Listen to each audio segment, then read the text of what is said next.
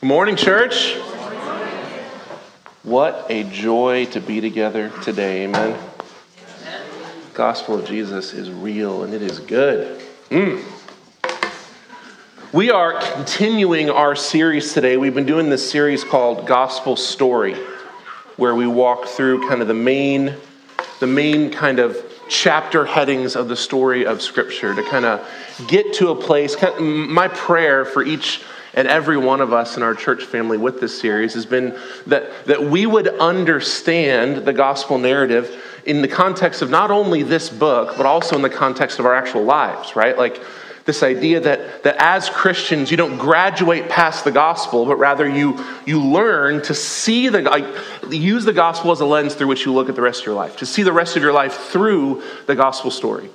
So, so, so, two things we're really aiming at in this time is that we would, we would really lean into the gospel of Jesus, the story of this Bible, of God's good intention and work in this reality, as a formative story for us. But then, second to that, that, that we would begin to see how this book tells one story, right? That you would be able to find yourself anywhere in this text and, and put yourself into the context of the gospel story that God's telling. One of my prayers is that, uh, uh, kind of going forward as a church, that we be the kind of people where we step into the text and we're able to ask these questions that draw us back to how each and every text of the Bible connects to the gospel story. Questions like, where do you see God's creative authority or design in this text? Where do you see the reality and the effects of sin? Where do you see the promises of God? Where do you see the holiness of God on display? How does this text point to Jesus? And as our subjects for today and closing out next week will kind of get us how does this text point forward to God's ultimate eternal design? Because so far we've talked about God as the creator. We talked about the reality of sin, how that distorted, broke, ruined God's perfect design. We talked about the promises of God, that we worship a God who promises he will fix what we have broken. We talked about the holiness of God expressed through his law. And then last week, we kind of got to the cherry on top of the sundae, right? We talked about the person, the work of Jesus, right? The, the thing this whole thing is pointing to our, our sweet Jesus who perfectly fulfilled the promises of God, who made a way for sinful humanity to live in forgiveness and a relationship with that holy, righteous God, the divine person of Jesus, right? And then the accomplished work of Jesus. Both of these pieces equally important in understanding the gospel narrative. Jesus is the promise fulfilled. Jesus makes the way for us from death to life. Sin does not get the final word, right? This, th- th- I mean, man, what a gospel. Amen? But the cool thing is, and this is what we're going to talk about today and next week to close this out, the story doesn't end with Jesus on the cross. It doesn't even end with his resurrection. There's still more glory and wonder to this amazing story that is the gospel. You see, Jesus did, in fact, as God, come to earth and live a perfect life and die an unjust sinner's death and raise from the dead and ascend into heaven by the power of the Holy Spirit, and he reigns at the right hand of God the Father. That, that, that's the piece we got to talk about, right? Like, yes, he is God. He did come. He did live. He did die. He did raise again.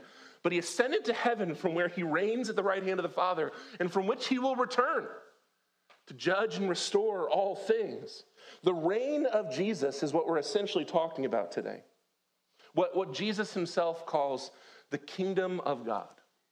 This phrase, kingdom of God, is woven throughout the entirety of the scripture. But, guys, it is incredibly important for us to understand the New Testament and really to understand the life of a Christian here and today. So, our main text today is going to be in Romans chapter 8. If you want to go ahead and turn there, by the way, if you're visiting with us today, we really believe in the importance of access to God's Word here in Emmanuel. And so, if you're here today and you don't have a physical copy of God's Word, we have them spread throughout the room underneath the chairs. You're welcome to grab one. We would invite you, if you don't own a copy of the Bible, to just snag that and take it home or even talk to one of our pastors and we will give you one with larger type uh, because that one's hard to read. uh, but anyway, we're, we're in Romans 8 today. It's going to take us a hot minute to get there. So, so I need to give, you, give me a little bit of patience to work our way toward that. Kingdom of God. Kingdom of God is essentially his perfect rule and reign in perfect relationship with you. That's, that's, that's an intense sentence, and we're, we're going to pick into that a little bit. But, but here's the ultimate place we're going today. Here's where everything today lands on. Because the kingdom of God is what you were made for. The kingdom of God is for you. Like you're, you, it's, it's for you. It's a good for you. It's what God has for you, his kingdom. So, what is it? Well, first and foremost, the kingdom of God is the primary message of Jesus in his teaching and his earthly ministry. That's, we need to start there. Mark 1.14 says, After John was arrested, Jesus went to Galilee proclaiming the good news of God. The time is fulfilled. The kingdom of God has come near. Repent and believe the good news. The problem here is that even though the kingdom of God is the primary subject of Jesus' teaching, his teaching about it is honestly, it's just kind of hard to wrap your head around. It's, it's, it's hard to really get at specifically what Jesus is saying. I'm going to give you like a shotgun of verses right now to explain what I'm talking about. So this is just some of the stuff Jesus said about the kingdom during his life and his ministry and during the time of the early church. Jesus tells the Pharisee Nicodemus he can't see the kingdom of God unless God changes him. John 3 3. Jesus replied, Truly I tell you, unless someone is born again, he cannot see the kingdom of God. Jesus told uh, other religious leaders in a different time that the kingdom wasn't obvious, that it was already among them. Luke 17, when he was asked by the Pharisees when the kingdom of God would come, he answered, The kingdom of God is not coming from something observable. No one will say, See here, or there, there it is. For you see, the kingdom of God is already in your midst. Jesus told the Roman governor Pilate that the kingdom was not even of this world. John 18, My kingdom is not of this world. If my kingdom were of this world, my servants would fight so that I wouldn't be handed over to the Jews. But as it is, my kingdom is not from here. Jesus told his own followers that the kingdom was like a treasure worth any cost to have. Matthew 13, 44 through 46. This is actually a text we're going to come back to today, so hold this one in your back pocket. The kingdom of God is like a treasure buried in a field that a man found and reburied. Then in his joy, he goes and sells everything he has and buys the field. Again, the kingdom of heaven is like a merchant in search of fine pearls. When he finds one that's priceless, he went and sold everything he had and bought it.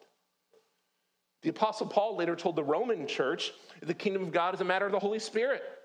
Romans 14, the kingdom of God is not a matter of eating and drinking, but of righteousness and peace and joy, and all of these in the Holy Spirit. So, why am I dumping a bunch of text on you guys without spending any time explaining them? Uh, the main reason is this, guys. Understanding the kingdom of God is vitally important to living your Christian life, to living out your faith here and now. You were made for kingdom of life, for kingdom life. The kingdom of God is for you, beloved. But it's hard, it's a hard concept to get.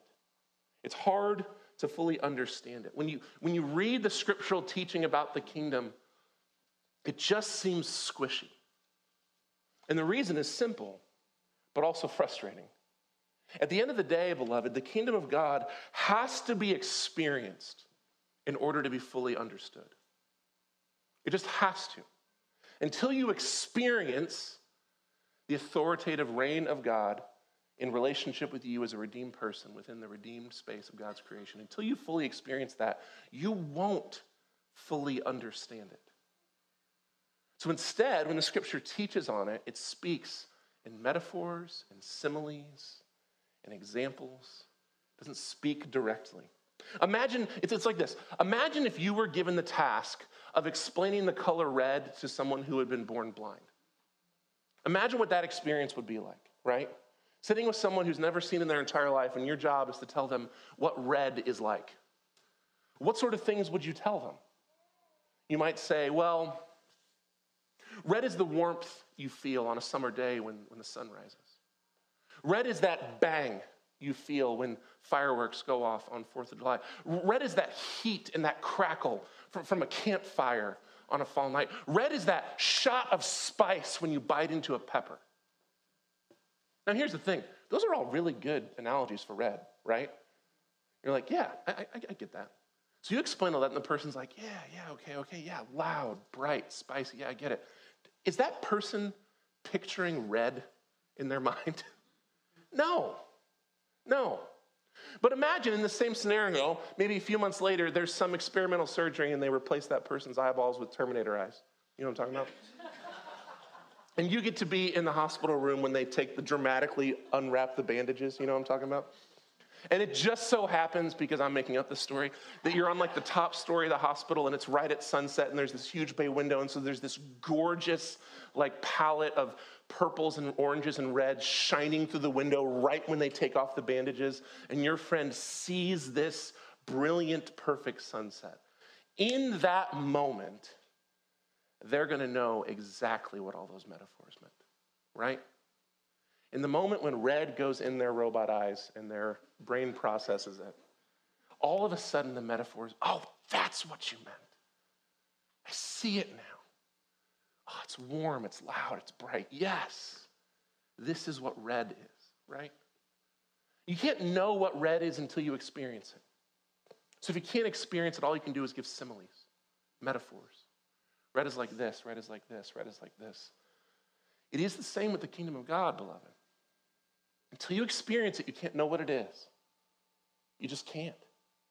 So the Bible gives us similes and metaphors and examples to help us get there so that when you experience it, your mind, your soul, your person lights up and goes, ah, yes, this is what it is. This is what I've this is what Jesus was talking about, right?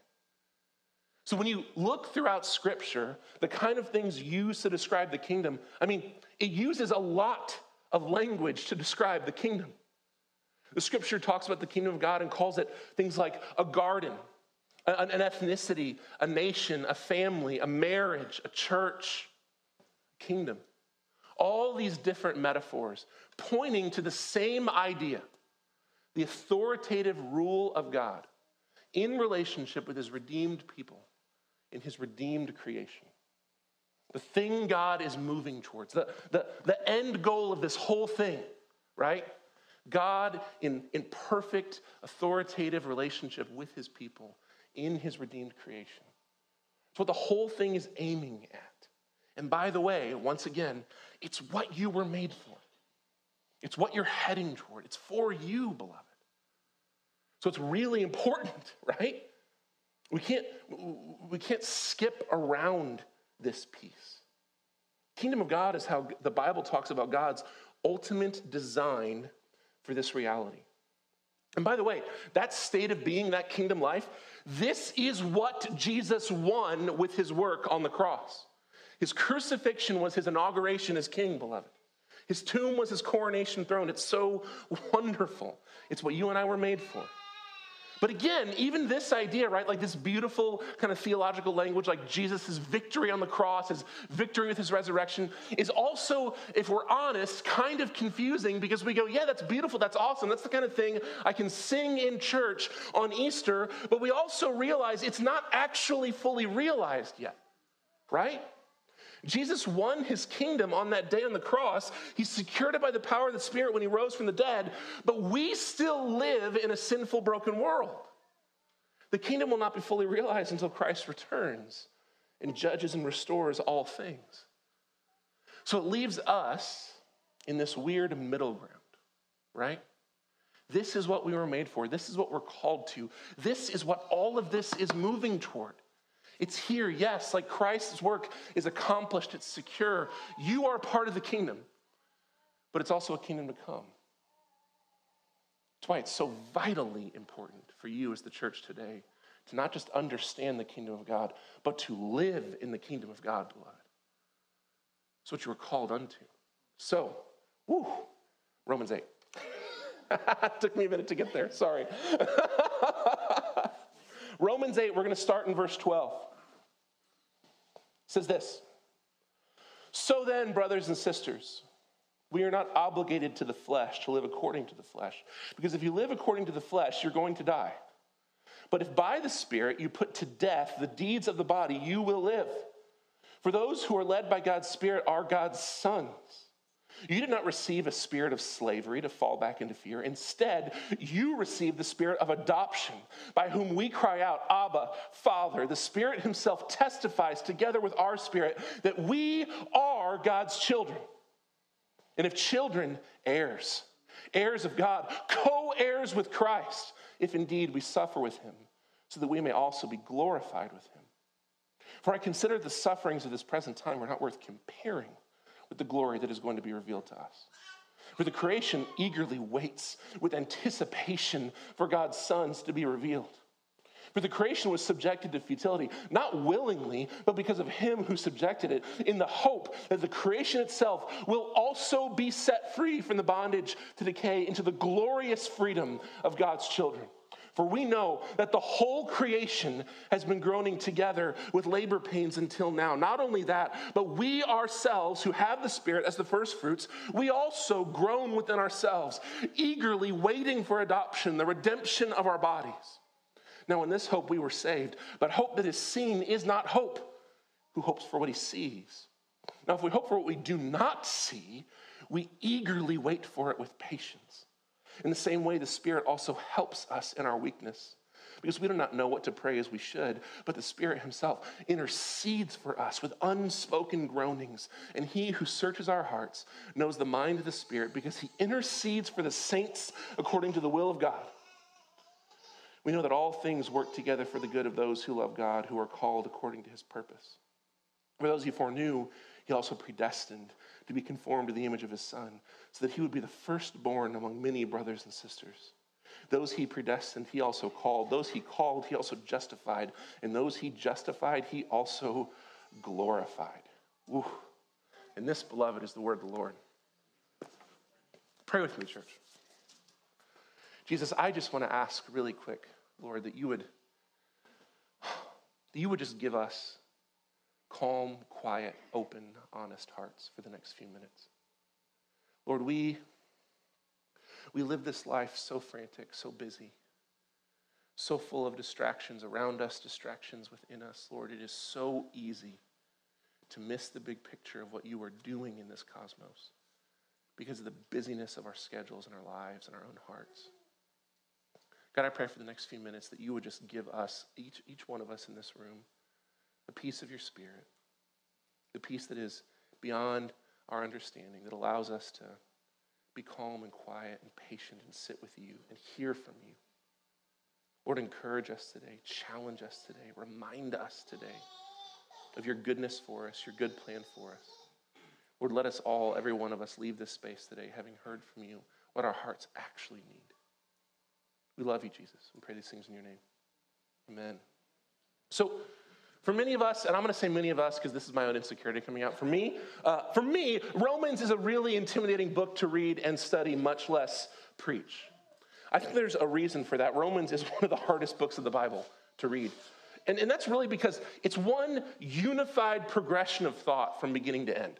Romans is meant to be taken in one sitting, which, if you're like me, that's just like, mm, for real? uh, dang. It's, it's this, it's, I mean, in Romans, we get one of the deepest and clearest expositions of biblical doctrine and gospel theology in the whole of the Bible. It is a beast of a book, right? But I will just say this before we jump into it. You need not be disturbed by Romans. It was written by the same Holy Spirit who inspired and preserved the rest of the book. And by his power, you and me in this space, we can engage it and we can hear the gospel from him. Amen. The Apostle Paul wrote Romans a little later in his ministry life, near the end, probably, of what's recorded in the book of Acts. And it essentially goes down like this He wanted to move his base of ministry from the church in Antioch to the church in Rome so that he could expand his missionary efforts to the larger Roman Empire, right? But by this point in his ministry, Paul was a controversial figure. He was controversial amongst the Jewish population, he was controversial amongst the Roman population, and he was even controversial amongst the Christian population. And he's never actually been to the church at Rome. So when he wants to move his base there, he's not sure if they'll actually support him the way Antioch does. So he writes this letter explaining his entire teaching. Here's my doctrine, here's the gospel as I preach it, and I want to send it to you in as, in as clear and complete a form as possible so this church gets a good view of who Paul is, what his ministry looks like, so that hopefully they'll support him in his ministry to go continue preaching the gospel and planting churches around the Roman world. He sends it by hand of a trusted deaconess. Uh, and, it, and, it, and, by the way, it works because about seven or so years after he sends this letter, he ends up being one of the elders in uh, the church at Rome Uh, where he served until his death, as far as we know. But that actually helps us. It helps us in engaging Romans. Romans is, at the end of the day, Just Paul trying to go, how do I take everything I teach and compress it into 15 chapters? How do I get it all out there as completely and as fully and as clearly as I can? And so we hear essentially a gospel, a doctrinally minded gospel proclamation from beginning to end of Romans. That's, that's how it goes. Chapters one through three starts with God's authority, how that's distorted by sin. He talks about why salvation is necessary. Three and four, he moves into God's means of salvation through the whole of Scripture, talking about God's word, talking about faith in God's word. Chapters five through eight, he talks about the effects of salvation, how it affects the church, how it affects the world, what does it actually look like uh, in, in reality. Nine through 11, he describes the scope of salvation, how it'll affect all kinds of people. And he gets into 12 through 15, he transitions and talks about how salvation affects our life, how, how Christian morality, what that looks like in the church. So, our text in Romans 8 puts us square in the middle of Paul's description of the effects of salvation. He closes out this section by talking about how the new kingdom reality life, the new kingdom reality will look for those who are in Christ. There's so much more in this text than we have time to even like touch today. So, for our purposes, I'm going to zone into three ideas. And essentially, it's this I think in our text, as much as the kingdom of God is abstracts and metaphors for us, who, as, as, as we're kind of still moving toward Christ's return, I think our text today gives us three concrete, trustworthy things that help us as believers engage kingdom life. So I want to focus in on these three ideas about the kingdom. And by the way, I don't know if you noticed this as we read through it.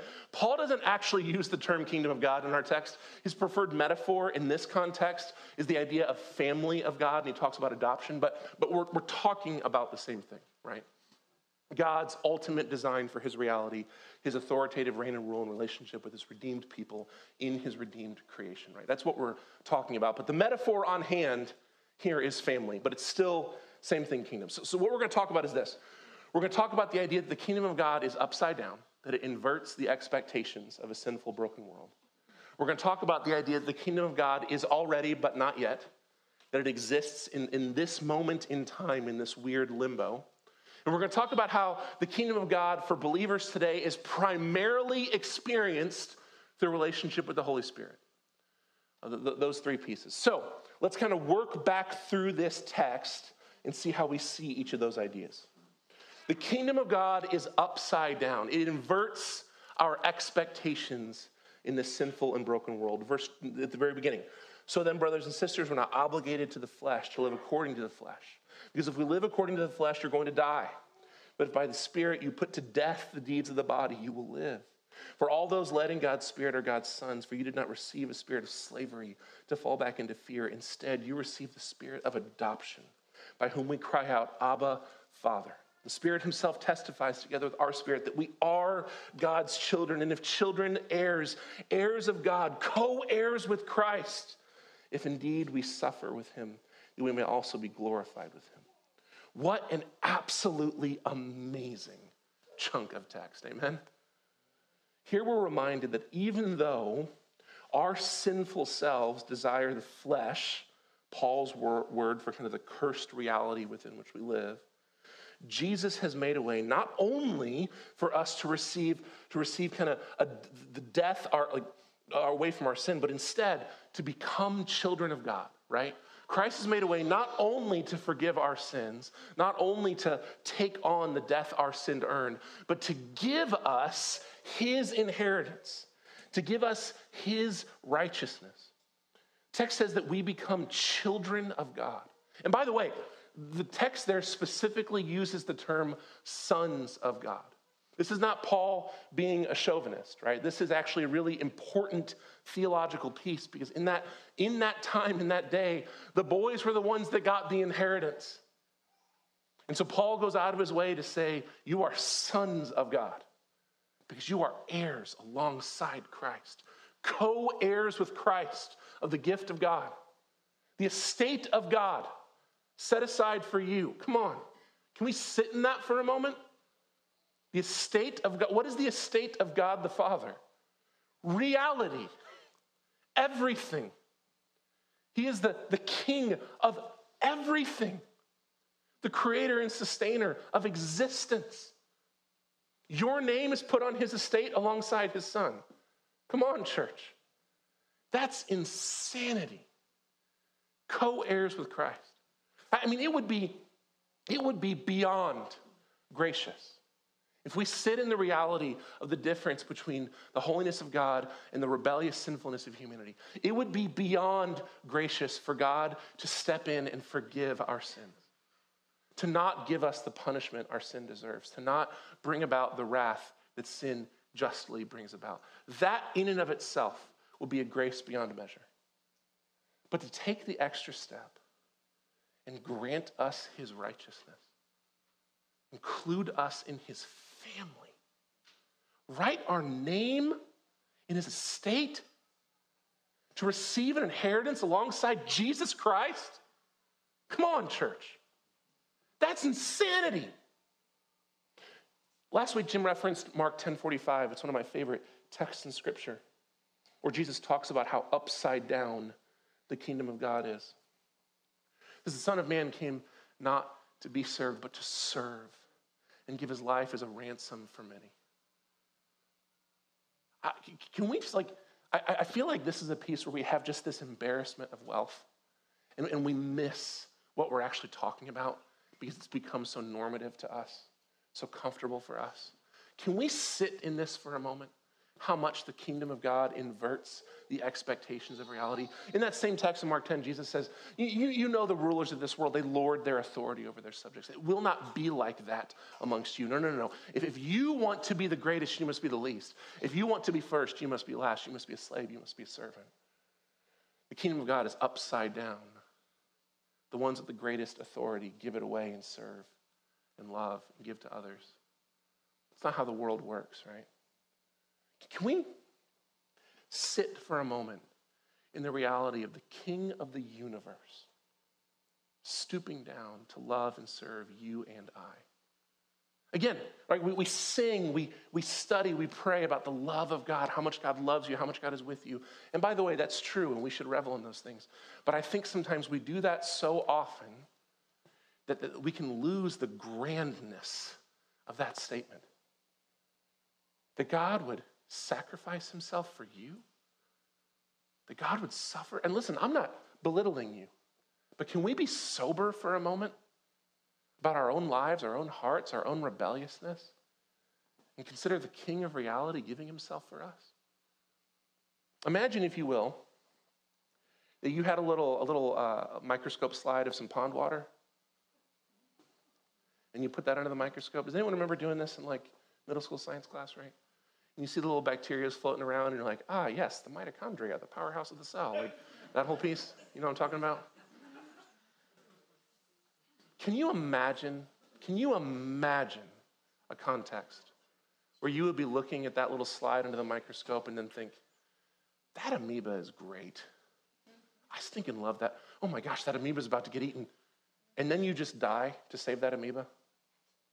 Just like jump in front of, like, I don't know, whatever like fluid the teacher was going to put on the slide. Like, can you imagine a context where you would give your, give your life and die for the sake of an amoeba that you liked better than the other amoebas? No. No, we wouldn't do that. We wouldn't do that because here's the thing. Even though that amoeba might be cool for the 15 minutes you're sitting there messing with the slide during science class, ultimately you don't care about that amoeba. Sorry, you don't. You don't. You don't care about it because it's nothing compared to you. To even put it in the same category as you, I mean, yeah, it's a living creature. Yeah, it's got a mitochondria, the powerhouse of the cell. But like, it's not anything of value compared to you as a human being. You wouldn't sacrifice yourself for it. You're not going to give any thought today to when you eat lunch and how your stomach acid is going to dissolve a whole bunch of bacteria and kill a whole bunch of little cells with mitochondria that you eat. You're not going to care about that because they're nothing to you. As the God of the universe died for you. Can we sit in that for a moment? How upside down, how inverted is this kingdom? The God of the universe would, would serve you, give himself for you, suffer for you, and then elevate you to give you his inheritance. It's the kingdom we're talking about. Kingdom of God is already, but it's not yet. Starting in verse 18, I consider the sufferings of this present time are not worth comparing with the glory that is going to be revealed to us.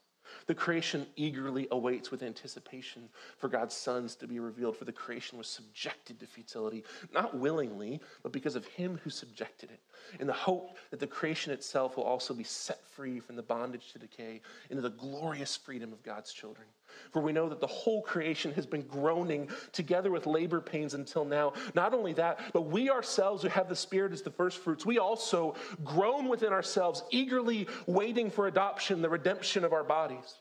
Now, in this hope we were saved, but hope that is seen is not hope, because who hopes for what he sees? No, we hope for what we do not see. We eagerly wait for it with patience.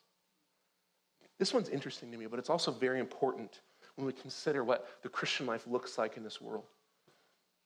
In verse 15 and 16, in the first chunk of the text, it says the Holy Spirit Himself testifies that we are adopted into the family of God, that we are citizens of the kingdom of God. It has happened. Jesus' accomplished work on the cross has secured and inaugurated this reality.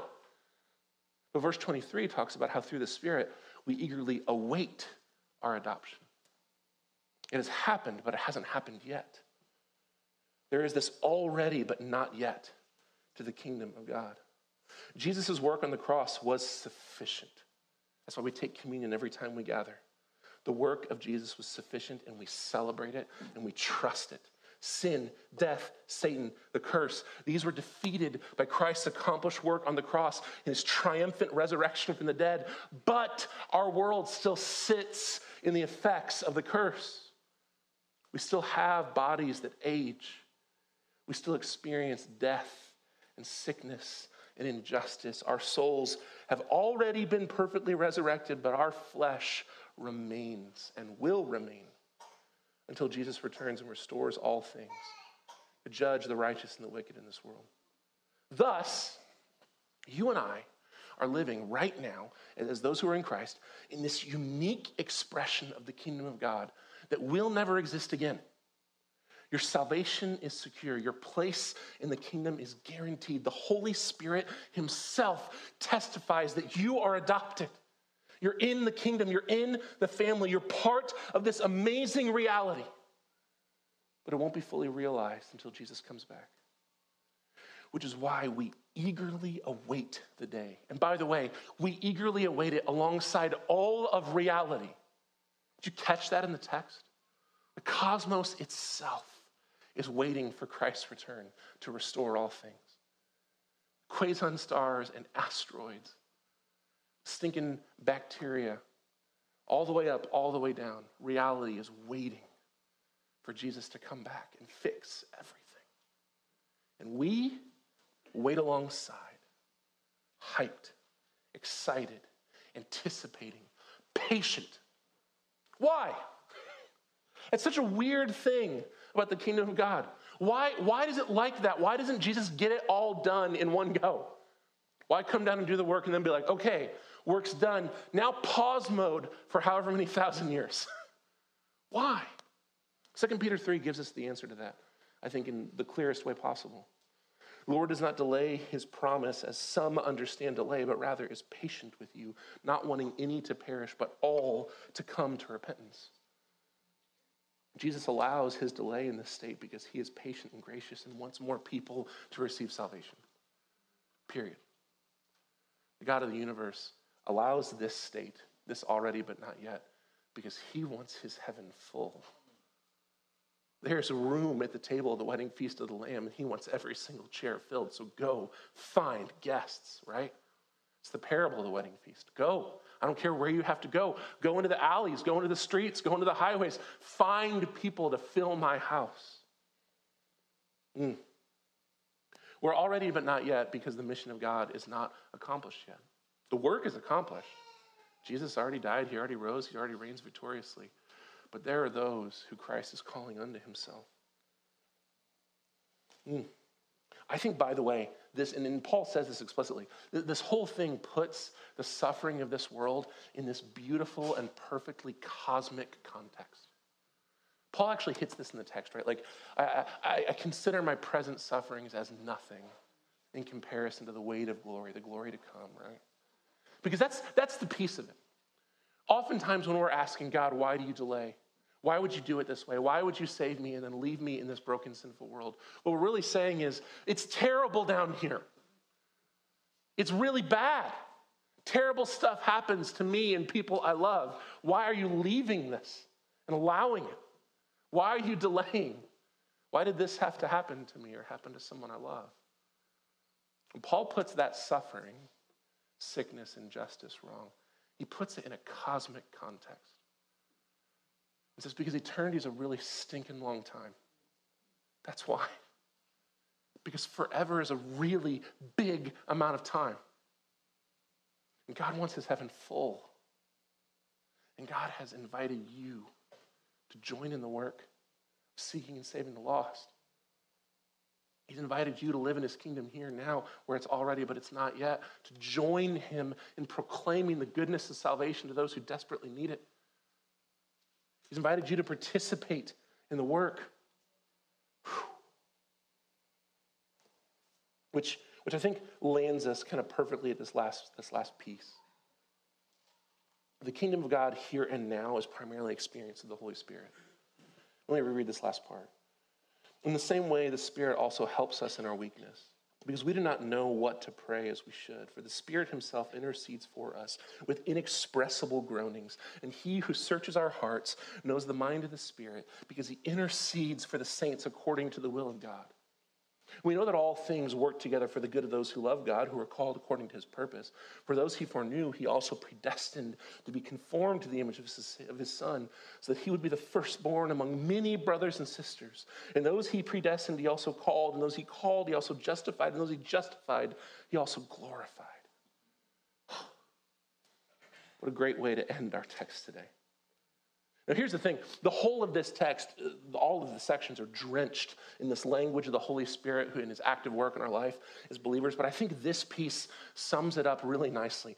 Beloved, the Holy Spirit keeps our sinful fleshly selves in this broken already but not yet upside down world connected to the holy and righteous God while we await his return.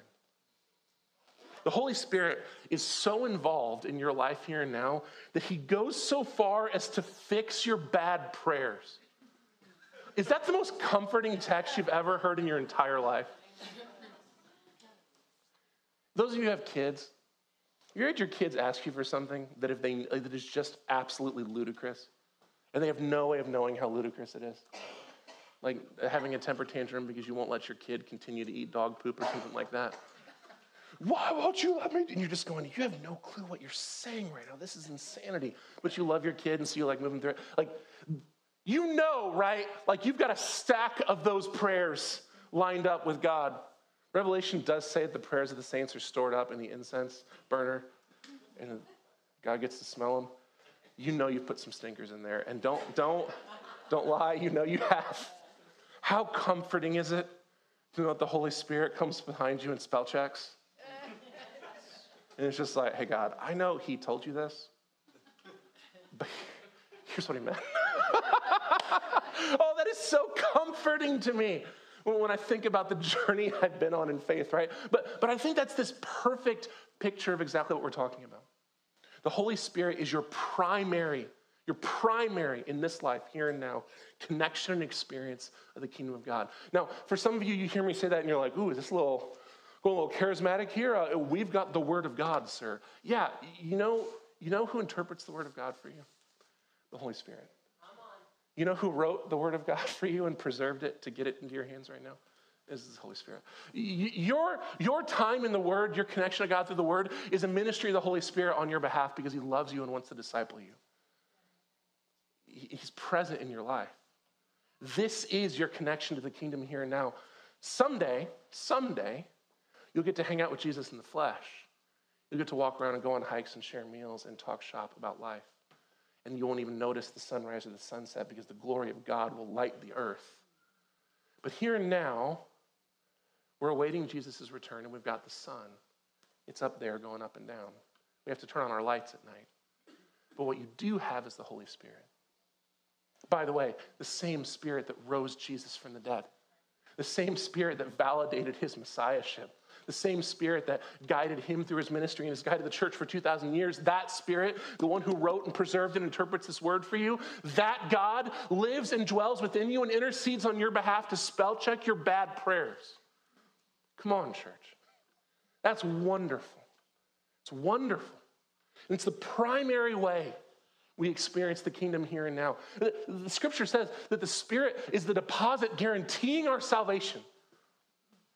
When we get discouraged in this world, when we're not as godly as Paul and we're not able to consider, like, to not compare our sufferings and this light and momentary affliction to the weight of glory, we actually go, no, this suffering present seems terrible, and we're, not, we're just not able to get there. Beloved, the Holy Spirit in that moment is the deposit guaranteeing your salvation.